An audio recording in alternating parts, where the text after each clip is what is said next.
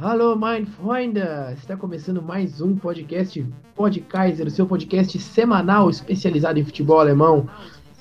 E dessa vez não será um programa especial, mas vai ser um programa onde a gente vai arrebatar todos os assuntos principais relacionados ao futebol alemão que tivemos na última semana. Tivemos convocação na Die Mannschaft, tivemos rodadas da Bundesliga 1, rodadas da Bundesliga 2 e da Dry Liga, o sorteio da fase de grupos da Champions League, da Europa League e também toda a nossa análise não especializada de todos esses eventos. Junto comigo, como sempre, está o meu amigo Arthur. Olá a todos que nos escutam, olá Paris, olá a todos que nos acompanham hoje no Podkaiser, Tylon, Gabriel, nosso estreante, hoje o primeiro podcast dele. Vamos lá, hoje vai ser um podcast bem longo, mas muito é isso aí, junto comigo também, como o Arthur adiantou, está estreando o nosso querido amigo Gabriel. Olá, Gabriel, seja bem-vindo. Olá, Gustavo, obrigado a todos. E eu já começo dizendo uma verdade. Düsseldorf vai ser campeão da Bundesliga e nada vai mudar minha opinião sobre isso. isso aí, timaço de Düsseldorf. E junto comigo também, como sempre, o meu escudeiro, meu querido amigo Tylon Moro. Apenas noite a todos, já que a situação não está muito favorável para a gente comentar do futebol nacional no que diz respeito ao meu clube. É. Vamos falar de futebol alemão.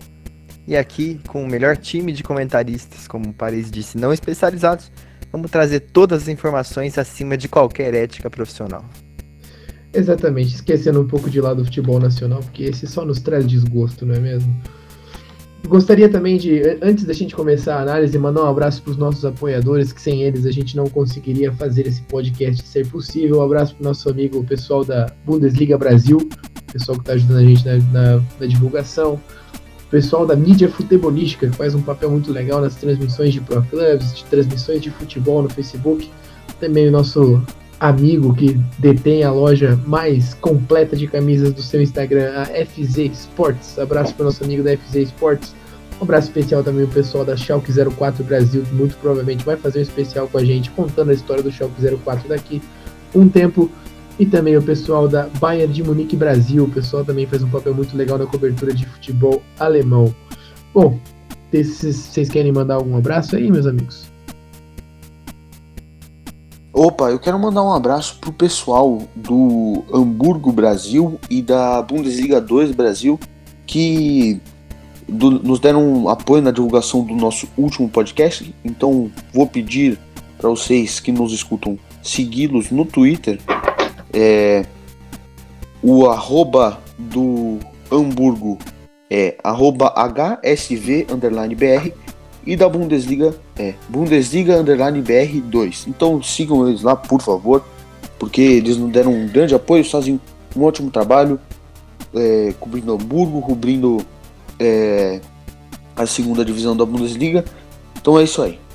É, e fica aqui o convite, né, para quando eles quiserem participar do nosso podcast, se eles quiserem participar do nosso podcast, trazer um pouco mais de opinião especializada, já que a gente não tem, para que a gente possa conhecer um pouco mais da história dos clubes da, da, segunda divisão, que tenho certeza que o pessoal da Bundesliga 2 Brasil manja muito bem, e também muito mais da história do Hamburgo, que a gente deu uma passada rápida no episódio passado, no especial sobre o Hamburgo e o São Paulo. Gostaria de começar fazendo um, um, giro na rodada, então, nas divisões eh, inferiores e começar na terceira liga. Na terceira liga, vemos um, um time já disparando na, na liderança, como era de se esperar quase 100% de aproveitamento, com seis vitórias e uma derrota.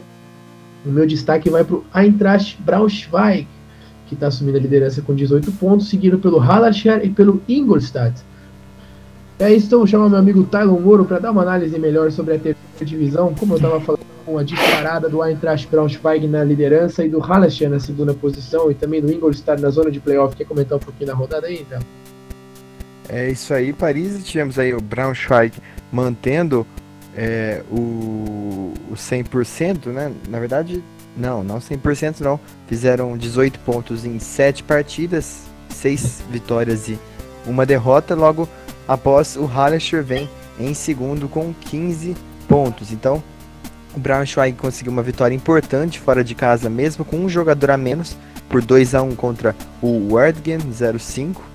Não sei se é essa a pronúncia correta, mas vamos lá, né? Sim, Enquanto... só, só, uma curiosidade: O Erdinger é o último time do Kevin Grosskreutz. Para quem conhece o Grosskreutz do Borussia Dortmund, o Grosskreutz está jogando lá. Grande jogador. Exatamente, Paris. Então, o Hallescher, que vem na vice-colocação, deu uma sonora goleada aí no Sonnenhof Grossbach. Como que é isso aí, Paris? Grossbach. Grossbach. Um sonoro 4 a 0 aí em casa para animar sua torcida e aí sonhar com o acesso à segunda divisão do futebol alemão. É, lá embaixo a gente tem o Jena, né, mantendo aí uma, uma campanha bem vexatória com apenas um pontinho nessas sete primeiras rodadas, uma defesa bem frágil, fazendo com que o rebaixamento já seja evidente aí nesse início de temporada. É isso aí, e o Chemnitzer, que merece um, um especial pra gente daqui a um tempo, pra gente falar sobre o ex-nome do Chemnitzer, que era o Karl Marx Fußball Club, ele também está na, na, zona de rebaixamento, esperando somente o seu rebaixamento para Regionalliga. Arthur, quer dar algum destaque? Não, para só falar que o Thanos confundiu com a última campanha do Braunschweig.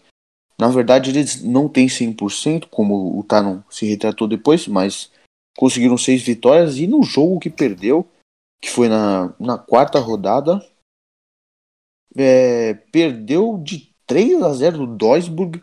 Foi uma derrota vexatória dentro de casa, no Eintracht Stadium, lá em Braunschweig. Então, mas lá para cá foram três vitórias seguidas. É, antes foram três vitórias também seguidas. O Braunschweig tem de tudo para voltar a Bundesliga 2. É, só lembrando que o jogo do Duisburg e do Meppen foi adiado e provavelmente vai ser completado nesse, nessa, ao longo dessa semana. Subindo um pouco, subindo um degrauzinho no futebol alemão, chegamos na Bundesliga 2, onde a gente vê o Hamburgo também confirmando seu favoritismo junto com o Stuttgart nas duas primeiras posições e o Sandhausen na zona de playoff. Quer falar um pouquinho sobre a segunda divisão, Gabriel? Claro, o Hamburgo finalmente ganha, voltando a ter uma campanha boa e ainda não perdeu, conseguiu quatro vitórias e um empate ainda nessa temporada, junto com o Stuttgart, que são dois times que não deveriam ter saído da primeira divisão da Bundesliga, e eles estão com duas campanhas muito boas. O Hamburgo com quatro vitórias e um empate, e o Stuttgart com três vitórias e dois empates. E também, lá na parte de baixo, você vê que o Darmstadt e o Bochum são dois times que estão decepcionando nessa Bundesliga 2. E lá embaixo, com apenas um pontinho e quatro derrotas, o Ehem está com uma campanha bem decepcionante. Só uma historinha legal sobre o Darmstadt. Quando eu estive na Alemanha, a única vez que eu estive na Alemanha, eu fui assistir um jogo do Darmstadt. E o técnico do Darmstadt era o Thorsten Frings, lendário jogador da seleção alemã. Hum. fiquei bem pertinho dele, assim, foi uma satisfação pessoal muito grande ver um cara que eu cresci vendo jogar, principalmente no Werder Bremen, estando no Darmstadt. Bom, enfim, queria dar um destaque negativo também para o Hannover. O Hannover está no meio da tabela com uma vitória, dois empates e duas derrotas, com cinco pontinhos, junto com o São Paulo, com o Dinamo Dresden, com o Holstein Kiel e com o Heidenheim. Os cinco times aí com cinco pontos e o Darmstadt com cinco pontos, abrindo a zona do rebaixamento. Quer falar alguma coisa sobre a segunda divisão, Arthur, Tylon? Não, só falar que a equipe do Heidenheim, é, como já ressaltei nos podcasts anteriores a equipe do do daquele documentário Trainer. Na última temporada foi bem, é, conseguiu ir acima do esperado, porém não começou direito nessa temporada, né? Ainda teve só uma vitória contra o Ulm fora de casa no começo do mês passado, no dia 10 de agosto. Desde então não conseguiu mais nenhuma vitória. O treinador até hoje é o mesmo. É...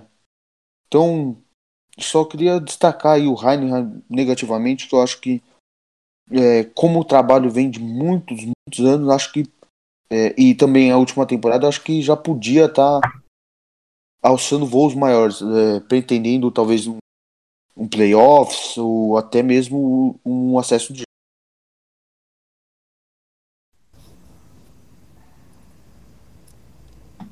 Então, beleza, já que ninguém quer falar mais nada, a gente mais um degrauzinho chega ao topo, chega à elite do futebol alemão.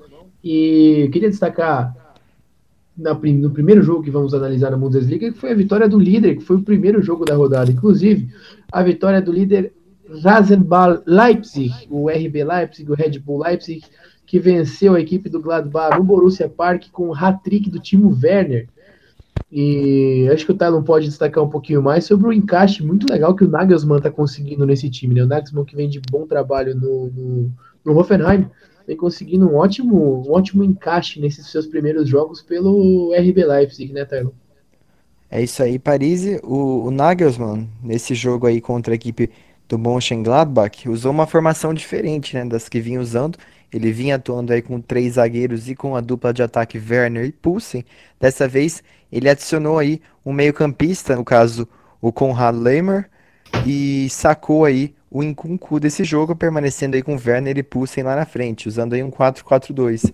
E o Nagelsmann, como a gente já vem dizendo né, há algum tempo, é um treinador que sabe se adaptar às circunstâncias de jogo. Então, hora ele joga um pouco mais com a posse de bola, hora com uma equipe um pouco mais reativa, né? E com a equipe do Borussia Mönchengladbach foi uma partida equilibrada, de certa forma, em relação às finalizações. Elas foram bem iguais ao longo do jogo, mas a equipe do Leipzig foi muito mais eficiente. O Werner foi o grande destaque, né? Decidindo aí com um hat-trick. O Werner, inclusive, vai chegando aí nessas primeiras três partidas com cinco gols no campeonato. Então, já começa aí on fire, né? A, a temporada do Timo Werner. Também queria destacar aí os dois meias, o Forsberg e o Sabitzer, que também fizeram um bom jogo aí na criação da jogada. Segue o líder, portanto, o Leipzig na frente nesse início de campeonato. Só para destacar, acho que é legal a gente falar sobre hoje, simplesmente hoje, quando a gente está gravando, foi o último dia de janela europeia e a equipe do, do Red Bull Leipzig anunciou a chegada do Patrick Schick, atacante ex-Roma, que assinou com, por empréstimo com opção de compra com o Red Bull Leipzig para essa temporada, não é mesmo? O então, Paris. Oi. Inclusive, a gente teve a saída também do Augustin, né, de empréstimo nesses últimos dias, foi para a equipe do Mônaco. Então, talvez até como uma reposição aí a, a, a questão do Chique. É, o, Paris. o Chique é um cara mais de área, o Augustin é um cara mais móvel. Pode ser, com certeza, a, essa reposição, né? Paris, eu só queria dizer que, para mim, na minha visão, eu vejo é, o RB Leipzig é, sendo mais é, perigoso a atual hegemonia do Bayern de Munique do que o Borussia Dortmund. O Borussia Dortmund, é, não sei o que acontece, tem jogo que perde pontos extremamente bobos, como foi nessa última rodada. Então, para mim, eu vejo o Leipzig mais preparado a, a ameaçar a hegemonia do Bayern de Munique do que o Borussia Dortmund. É isso. E eu concordo eu... com você. Desculpa te interromper, Não, Gustavo, mas eu concordo com você plenamente, Arthur. O Leipzig está sendo um time muito eficiente, por mais que muita gente, inclusive eu não goste do Leipzig, porque tem toda a história, que muita a gente poderia fazer um podcast só sobre isso, sobre os tropeços que eles fizeram na legislação alemã. Mas ele é um time muito eficiente, justamente com um ataque liderado por Timo Werner, que está alçando voos mais altos nessa temporada.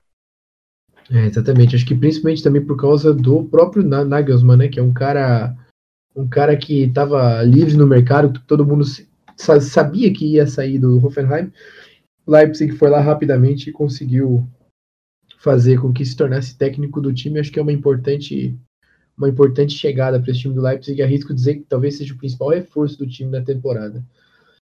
Passando de jogo, vamos para o sábado agora. Destacar a virada do Bayern de Munique contra o Mainz. É, tivemos o primeiro gol do Perisic com a camisa do Bayern de Munique, um golaço do Pavar. E peço para o meu amigo Gabriel analisar essa vitória do Bayern de Munique. Foi uma vitória que parecia que não iria correr, porque começou o jogo perdendo. E eu, honestamente, eu sabia que o jogo seria fácil para o Bayern, só que eu achei que poderia acontecer um, um imprevisto na tabela e foi o que não ocorreu, infelizmente. Ocorreu um belíssimo gol do Pavar e logo depois não havia mais o que fazer, foi goleada do Bayern de Munique, com destaque para Perisic e Pavar, com belíssimo gol de voleio do Pavar. E destacar que de novo o Lewandowski vai estar na artilharia no final do campeonato, de novo vem fazendo gol, de novo vem mostrando que é um dos melhores noves do mundo, né? É, Tylon, Arthur, querem falar alguma coisa sobre esse jogo do Bayern? Não, Então, só Paris. falar. Ah, pode falar, tá, no primeiro.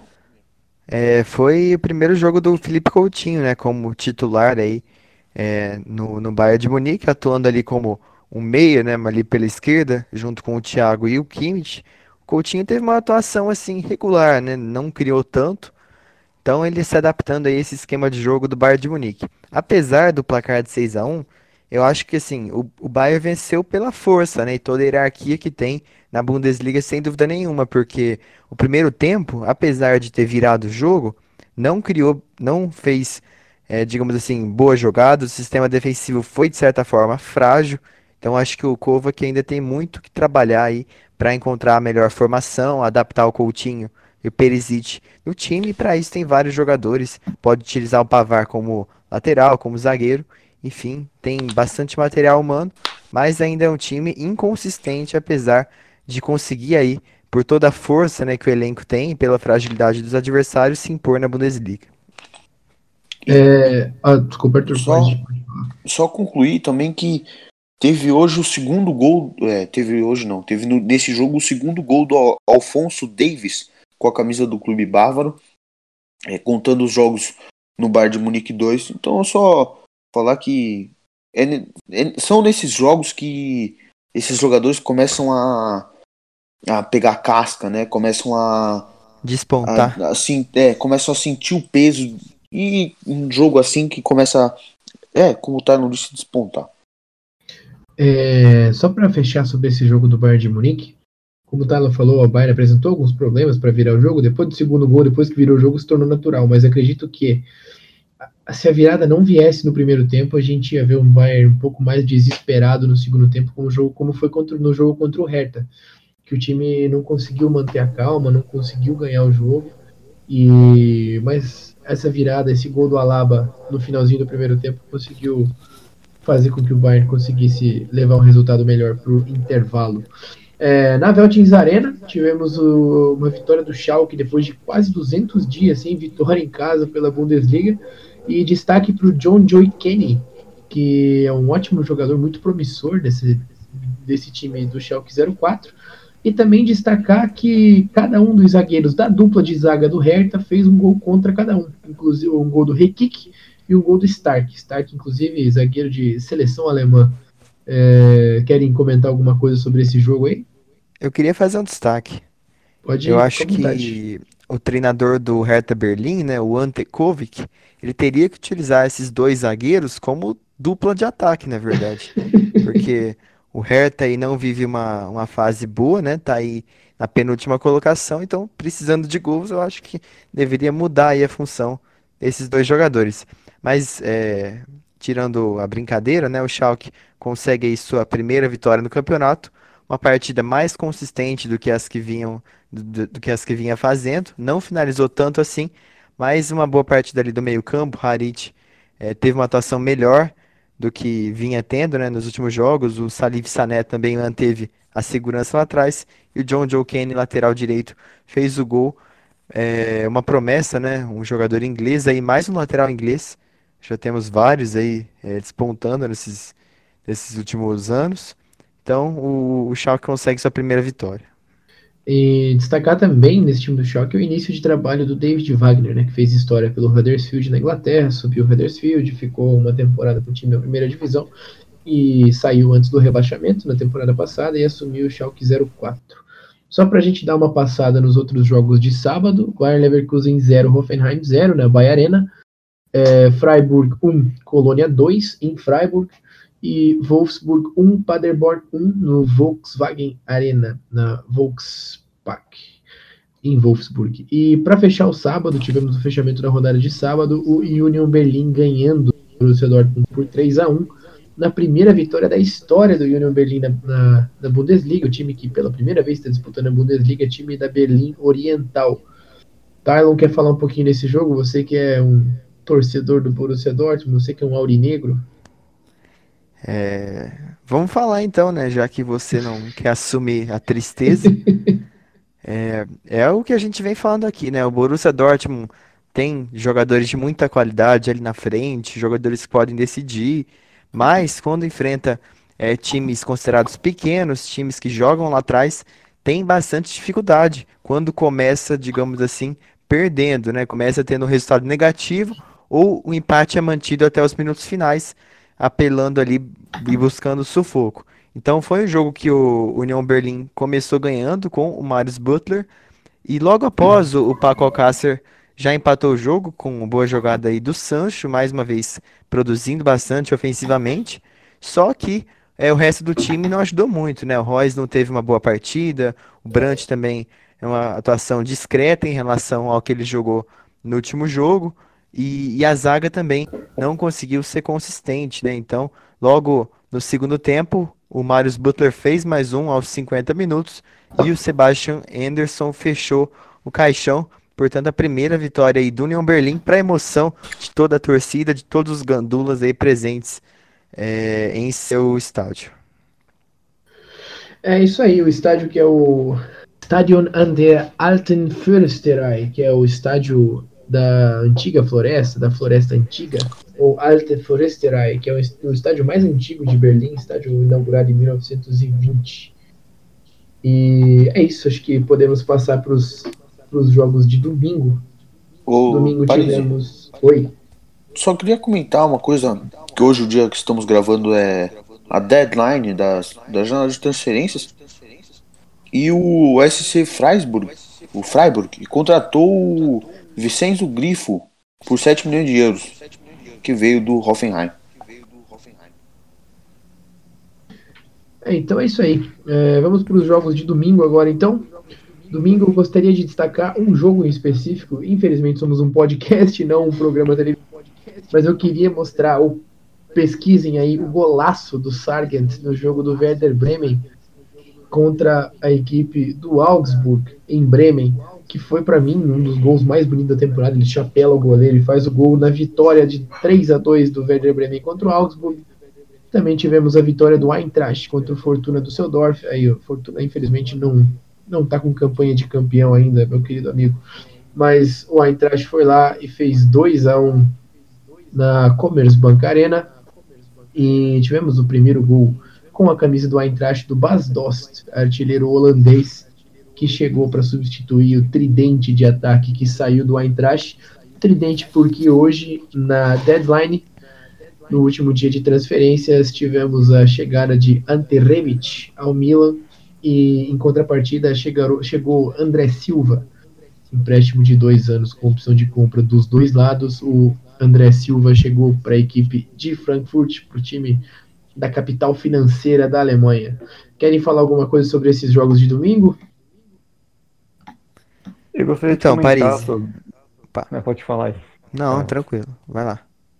Sobre esse ataque que o Frankfurt está fazendo, por mais que não chegue nem perto da qualidade que o Jovic tem e da quantidade de gols que ele fez temporada passada, Bas Dost pode ser um cara que pode complicar muitas equipes no decorrer desse campeonato, como ele mesmo marcou o gol já neste nessa, nesta rodada.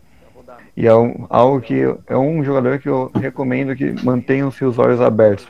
Por mais que ele tenha saído de uma liga que não é tão forte como a alemã, ele vai ser um jogador que acho que pode ter um bom rendimento no Frankfurt. É, o Dost, que era o, o artilheiro do, do Sporting, ele que teve aquele probleminha, probleminha, digamos assim, com a torcida do Sporting, que saíram alguns jogadores, saíram William Carvalho, saíram até o próprio Jorge Jesus, pediu o boné depois daquele incidente com a torcida. Ele foi um dos jogadores que pediu para ficar, então acho que, além de tudo, ele é um cara bem, bem de grupo, bem, bem profissional. E é isso, depois da rodada, como estávamos falando, o Red Bull Leipzig é o líder com 100% de aproveitamento, 9 pontos. Bayern de Munique é o segundo com 7, Wolfsburg 7 e Bayer Leverkusen 7. Na zona de Europa League temos Borussia Dortmund 6, Freiburg 6. Aí, Eintracht em sétimo, Mönchengladbach em oitavo, Schalke em nono, Hoffenheim em décimo, Union Berlin décimo primeiro, Fortuna décimo segundo, Werder Bremen décimo terceiro, Colônia décimo quarto, Paderborn 15 na zona de Playoff, temos o Augsburg com, em 16, o Hertha em 17 e na lanterninha o Mainz, que conseguiu o feito de tomar 12 gols em três jogos, tomou 6 só do Bayern de Munique. Avançando um pouquinho os nossos assuntos, eu gostaria de destacar a convocação. Tivemos convocação né, de Mannschaft nesses últimos dias, convocação para os jogos para a Euro 2020. Eu começo com meu amigo Tylon. O que, que você achou da convocação, Tylon? Eu achei uma boa convocação, Paris. Algumas surpresas, né? Alguns nomes novos, como o Luca Waldschmidt, também o retorno do Hector. É, não vem, para mim, né? Tendo bons jogos aí, tanto nessa temporada quanto na última, mas aí surgiu como opção para o Sané. Também é um destaque aí a presença do Kimmich é, na lista, né? No, nos elementos ali de meio campo. Então tem que ver aí o que, que o, o Joaquim Low é, vai poder compor ali sua equipe. Tem a opção do Klosterman para fazer lateral direito, também até o Ginter pode eventualmente jogar por ali, o Kimmich também, né, se quiser ser utilizado assim, mas uma convocação com várias é, variáveis. Então, a Alemanha enfrenta a Holanda ali no seu primeiro jogo, para mim é o maior desafio, e depois a Irlanda do Norte, que ainda não perdeu aí nos últimos jogos dessas qualificatórias. Então, o Joaquim Low ainda busca né, melhor encaixe para o seu time. Tem opções de sobra é, do meio para frente, para mim. Tem Gnabry, tem Julian Brandt, tem Kai Havertz, é, Mark Royce. E precisa também é, buscar, digamos assim, a melhor composição para poder fazer o Timo Werner render um atleta que começou muito bem a temporada ali pelo Red Bull Leipzig, mas na Alemanha ainda, digamos assim, dá aquela perigada, né? Ainda é irregular. Então, alguns jogos ele vai bem contra times pequenos, principalmente, outros ele não aparece tanto assim. E é um cara de muita qualidade, né? Que a gente sempre comenta, um cara incontestavelmente vai ser um grande atacante, né? Já é, na verdade, mas vai ser ainda maior. Então, ele que é visto aí como um substituto do Klose nessa camisa 9 da seleção alemã, ainda precisa, digamos, aproveitar melhor essas oportunidades dadas aí na seleção é, principal. Ele que foi muito bem aí nas seleções de base, né, até a sub-21, agora vem é, jogando pela seleção principal. Então, acho que esse ataque aí pode ser bastante interessante, até se vocês quiserem discutir qual seria a melhor escalação, formação da equipe, acho que é bastante legal já vamos chegar lá na possível formação. Eu queria escutar do Gabriel. É, você acha que, falar basicamente o que o Talon falou, mas você acha que essa convocação do, do Klosterman é uma convicção de que o Kimmich virou definitivamente meio-campista nesse time da seleção e no Bayern de Munique também? Creio que ele ainda não virou meio-campista. O que, o que o Low está tentando fazer é que ele fez com o Lan, que ele estava fazendo ele virar um volante só que ainda acho que é um exagero tentar transformar o Kimmich num volante, porque tem diversos nomes muito bons nesse meio-campo alemão. Kahn é um baita no volante, é, Goretzka, Gundogan, é só falar alguns nomes. Kimmich não é um cara que poderia, que poderia render mais na lateral do que na volância. Tem nomes que poderiam render melhor do que o Kimmich. Não que não renderia bem, ele renderia muito, muito e muito bem. Ainda assim, eu acho que ele renderia bem melhor na lateral. Mas eu quero fazer um detalhe que eu, que, que eu sempre quis comentar, que é sobre o Neuer ainda está sendo convocado. Por mais que ele não esteja em uma má fase, eu creio que o Trev poderia ter sido convocado no lugar dele, que seria uma convocação melhor. Ele já caçou diversos medalhões, como o Boateng, Hummels e o próprio Thomas Miller, que, foi, que é o atual artilheiro alemão nas Copas, atrás apenas do Miroslav Klose. Então eu creio que poderia ter tentado convocar o Trap, que estava numa ótima fase essa última temporada. É, até sobre o Trap, caso ele não fosse optar pelo, pelo Trap, é, eu sei que o Leno talvez não tenha sido unanimidade, acredito que a convocação dele foi justa, mas o Trap poderia caber ali também. Outro que vem chamando a atenção é o Nibel, que é goleiro do Schalke 04. Ele disputou a última Euro Sub-21 e ele é um ótimo goleiro também. Ele tá num, num embrólio de renovação, mas ele é um ótimo goleiro. E um que eu senti falta para a lateral direita também é o Henriks. Ele que apareceu muito bem no Bayern Leverkusen, disputou a última Euro Sub-21 e está no Mônaco agora. Ele é um cara que para mim caberia nessa seleção também. É, Paris. Oi. É porque a fase do Mônaco também não ajuda, né? Ele é, É. grande jogador, bem promissor, mas o Mônaco também nos últimos, nas últimas semanas e meses tá, tá É. complicado. Ô, Parisi, Oi. eu acho que quem realmente fez falta na lateral direita é o Dani da Costa. Pode ser também. O Dani da Costa foi um cara que fez uma temporada espetacular, mas eu acho que o posicionamento dele aí complica um pouco.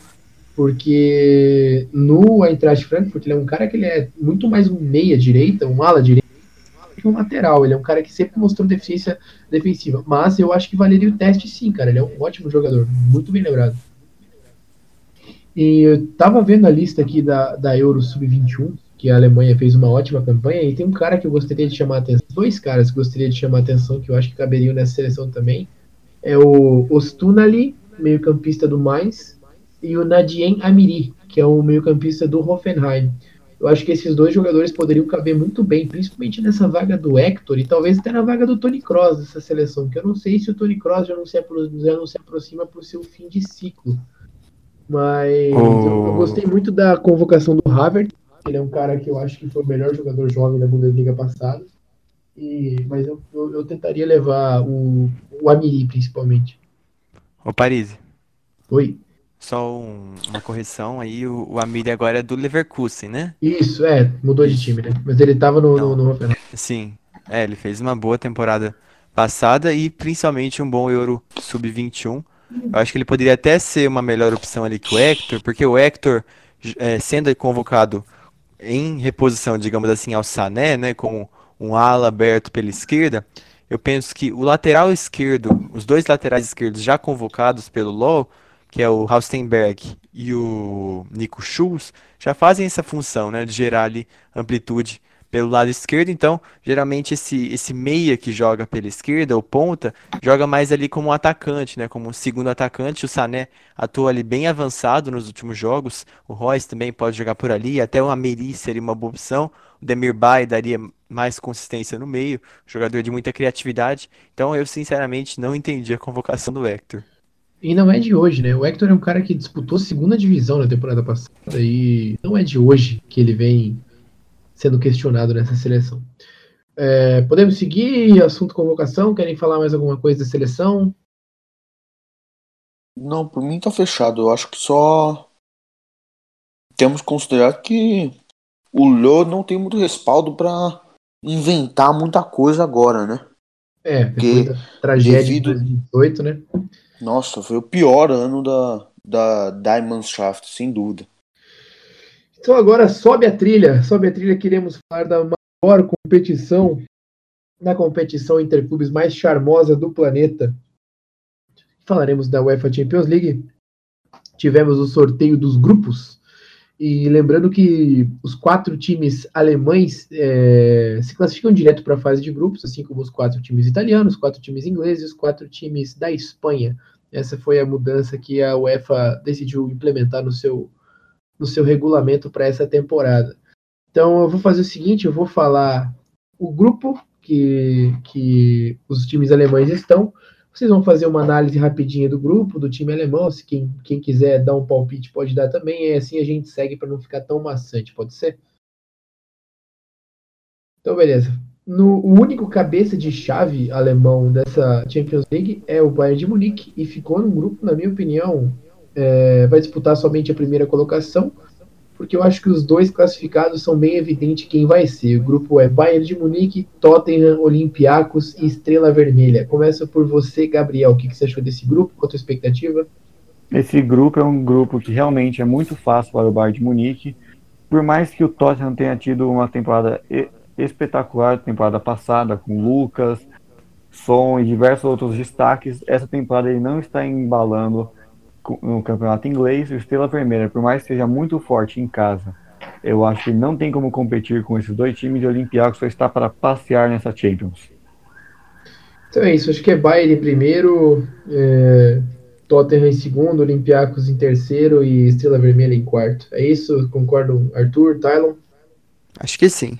Não tem onde discordar, né? Pra mim, acho que só um acidente muito trágico de percurso tira o Bayern de Munique até mesmo da primeira colocação. Vocês querem falar mais alguma coisa sobre esse grupo? Eu acho que o Tottenham pode até ficar em primeiro, mas o Pochettino precisa encontrar ali o melhor, melhor encaixe, né? Principalmente com os reforços do meio para frente. O Bayern também tem que melhorar, tem que ser mais consistente. Então acho que vai ser principalmente a disputa pela primeira colocação e o resto não há dúvida. Então beleza, vamos para o próximo alemão sorteado, que foi o Bayer Leverkusen, que caiu num grupo, meu amigo. Acho que é talvez o grupo mais difícil dos alemães nessa. Acho que do Borussia consegue ser pior, mas a gente chega lá. Juventus, Atlético de Madrid, Bayer Leverkusen e Lokomotiv Moscou. Tylon quer falar um pouquinho desse grupo? Então, Leverkusen vai ter pela frente um grupo bem complicado, e não só pelos nomes que vai enfrentar, como a Juventus Atlético de Madrid, mas principalmente pelo estilo de jogo que tenta implementar com o Peter Boss. Por quê? Porque o Leverkusen é um time, né, que busca aí a posse de bola, é um jogo associativo, né, a definição ali, principalmente com os seus atacantes, jogadas pela linha de fundo, com o Belarabe, com o Bailey, mas é um time que muitas vezes tem dificuldade para enfrentar defesas mais fechadas, como teve no último final de semana que é, ficou aí no empate, né, pela, pelo campeonato alemão. Então, enfrentando o Juventus Atlético de Madrid, eu penso que pode ter muita dificuldade para poder furar essas defesas e pode sofrer bastante no contra-ataque. Né? A Juventus tem Douglas Costa, tem Cristiano Ronaldo, que sempre marca na Champions, sempre é decisivo. É, o Higuaín também vem jogando bem nos últimos jogos. O próprio Atlético de Madrid também tem jogadores muito velozes, como Lemar, João Félix, o Renan Lodge também iniciou muito bem a temporada ali, sendo opção é, pelo lado esquerdo. Então, acho que o Leverkusen vai ter muita dificuldade. Só que também a gente tem que lembrar que tem jogadores de qualidade. Tem Kai Havertz, tem Demir Bay. Então, é, não seria assim uma surpresa muito grande se conquistasse a segunda colocação. Seria uma surpresa, porque os dois são bem favoritos. Mas devido à qualidade dos seus atletas, que a gente tem que destacar aqui, é, pode classificar se for bem é, consistente, se marcar bem e, sobretudo, se poder definir bem seus ataques. Então vamos para o próximo grupo. Quer falar alguma coisa desse grupo? Arthur, Gabriel? Não, só queria falar que o. Acho que para o Bayern Leverkusen compensa muito mais tentar garantir uma vaga na Euroleague, né?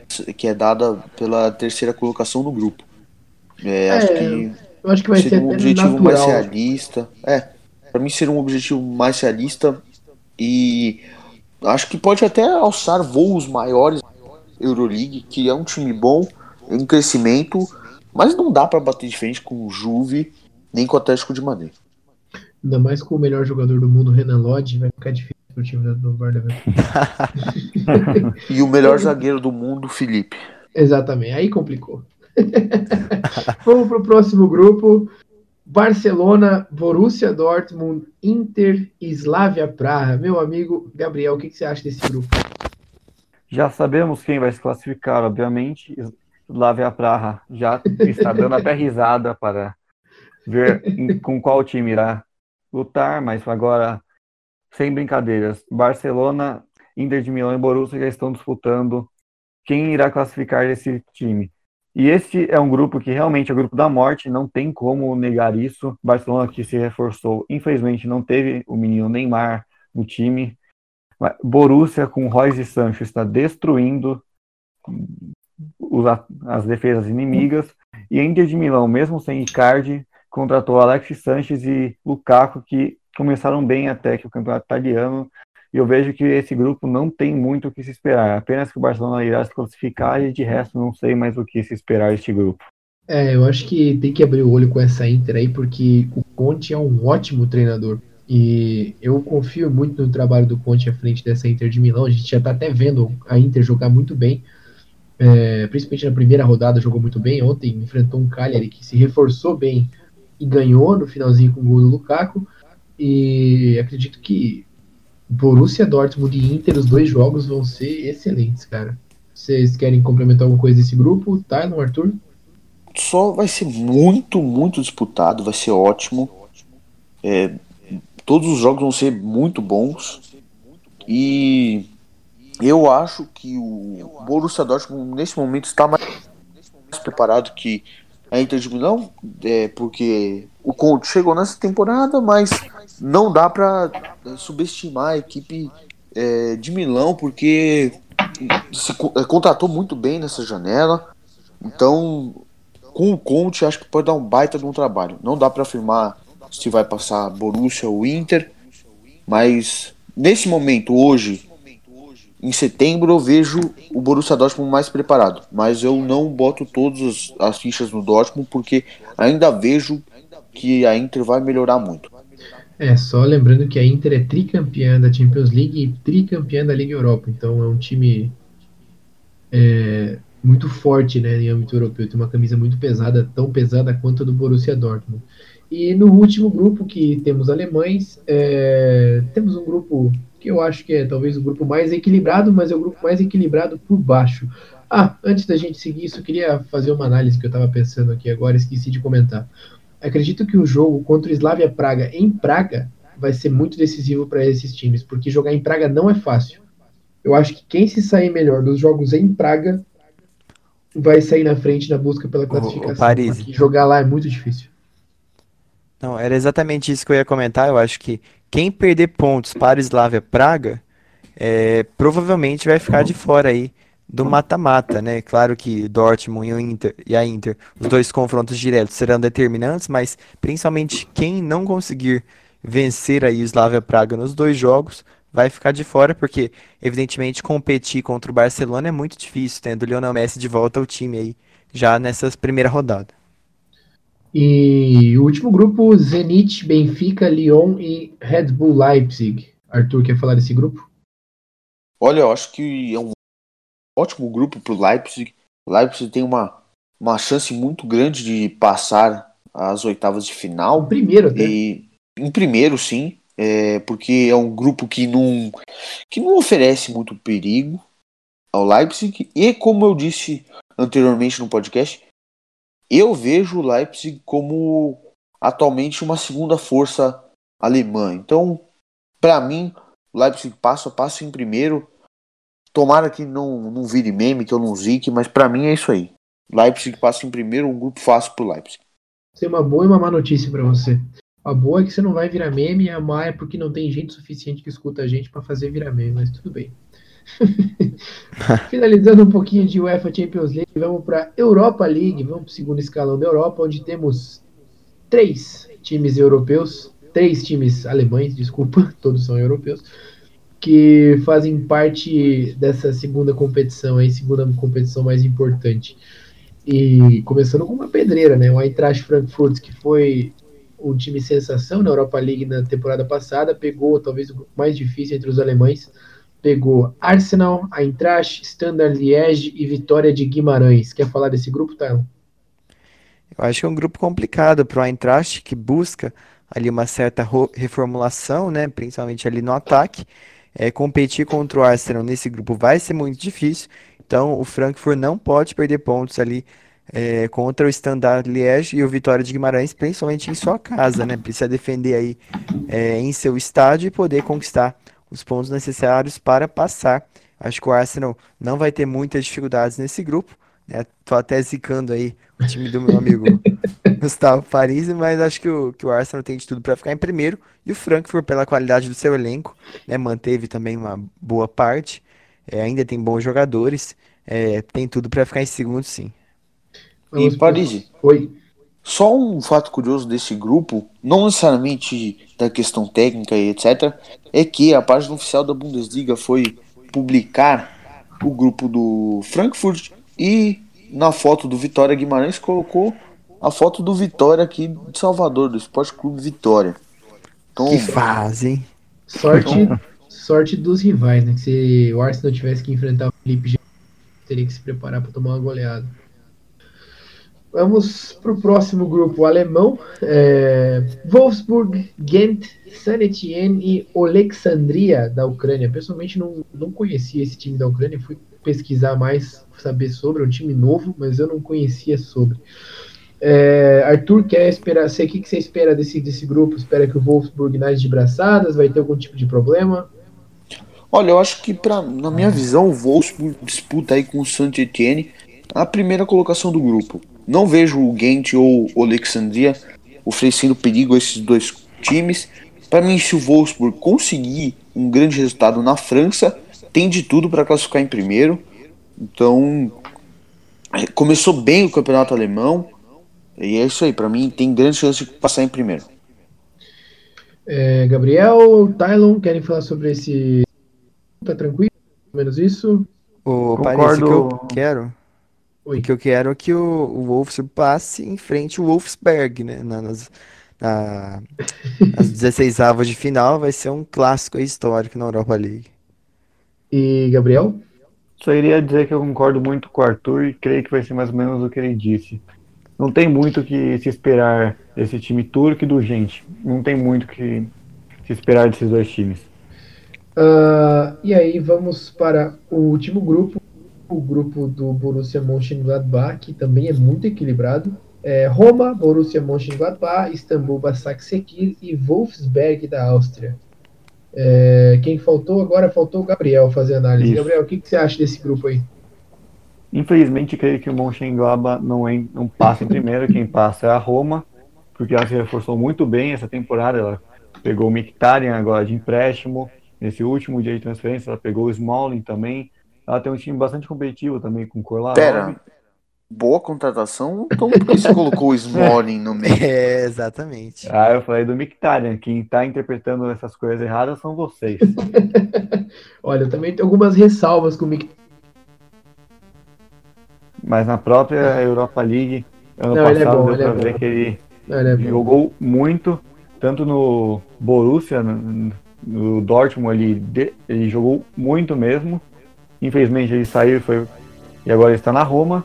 Mas eu creio que vai ser entre esses dois times. Istambul não creio que vai correr meio por fora e Wolfsberg. Se, se Deus permitir, vai ser um clássico entre Wolfsburg e Wolfsberg. É, só para falar um pouquinho sobre Istambul Başakşehir, eu tava abrindo aqui o, o elenco, os caras têm uma legião de renegado que é uma brincadeira, cara. Exatamente. Os caras têm, ó, os têm Gael Clichy, Kudryashov, o russo, Serdar Tassin, o alemão.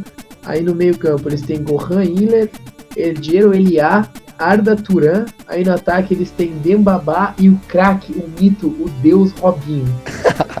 Então, os caras têm uma legião de renegado, cara. E é, é o segundo, terceiro ano que os caras pipocam na hora do vamos ver.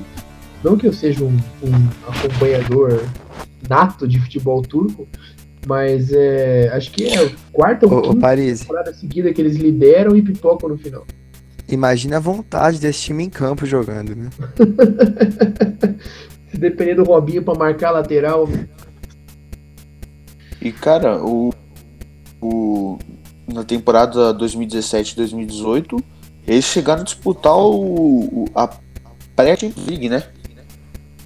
É, eles têm até um projeto, é, eu não lembro quem que é o desse time, mas até no símbolo deles é cheio de estrelas, justamente porque, tipo, a meta da vida dos caras é disputar a Champions League e os caras não conseguem, porque o campeão da Champions League, se eu não me engano, eles têm uma vaga já na última fase de playoff da Champions.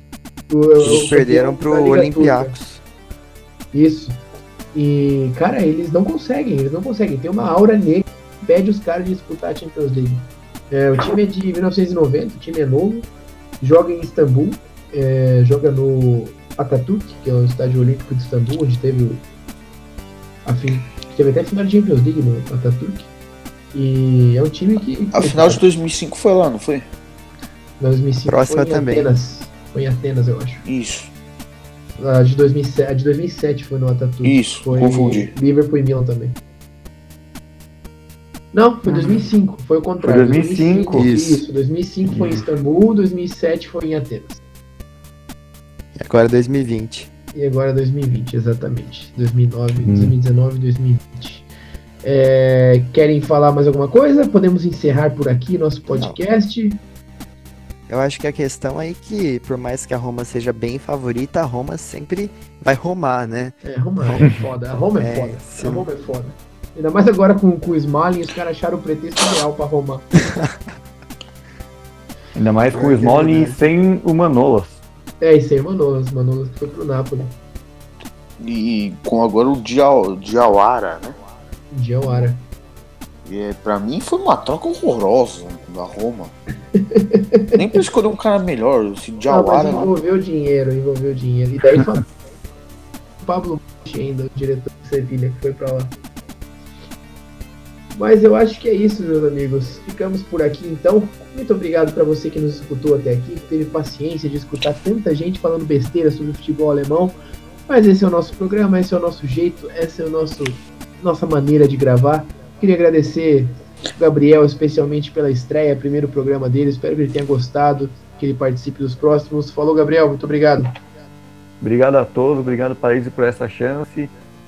E eu espero participar de mais programas como esse o quanto antes possível, de mais times e cada vez mais contando histórias de times alemães, como foi contado no episódio passado. Semana que vem tem semana que vem tem especial, a gente vai decidir o tema. Semana que vem tem especial, você fica aí ligado. Muito obrigado, Arthur, sempre junto comigo, valeu. Valeu, Paris, e muito obrigado, Gabriel, muito obrigado, Tyron, muito obrigado a todos que nos escutaram e mais uma vez agradecer a todos que nos apoiam aqui no nosso podcast, no nosso projeto. Exatamente, muito obrigado, Tylon, valeu. Valeu, Paris, valeu a todo mundo que acompanha a gente através de todas as plataformas digitais. Valeu também a vocês pela companhia, sempre muito bem informado. E queria deixar aqui o destaque. Fora, mano! O cara nem assumiu ainda. Bora, mano! Fica, mano, pelo amor de Deus. Deixe meu Thiago Nunes em paz. Falou, Arthur, muito obrigado. Valeu, Falou. falou, Gabriel, falou, Tylon, valeu aos apoiadores. FZ Sports, Schalke 04 Brasil, Bundesliga Brasil, Bayer Brasil, Bundesliga 2 Brasil no Twitter, Hamburgo Brasil, todo mundo que está nos apoiando aí. Um abraço, até mais e tchau!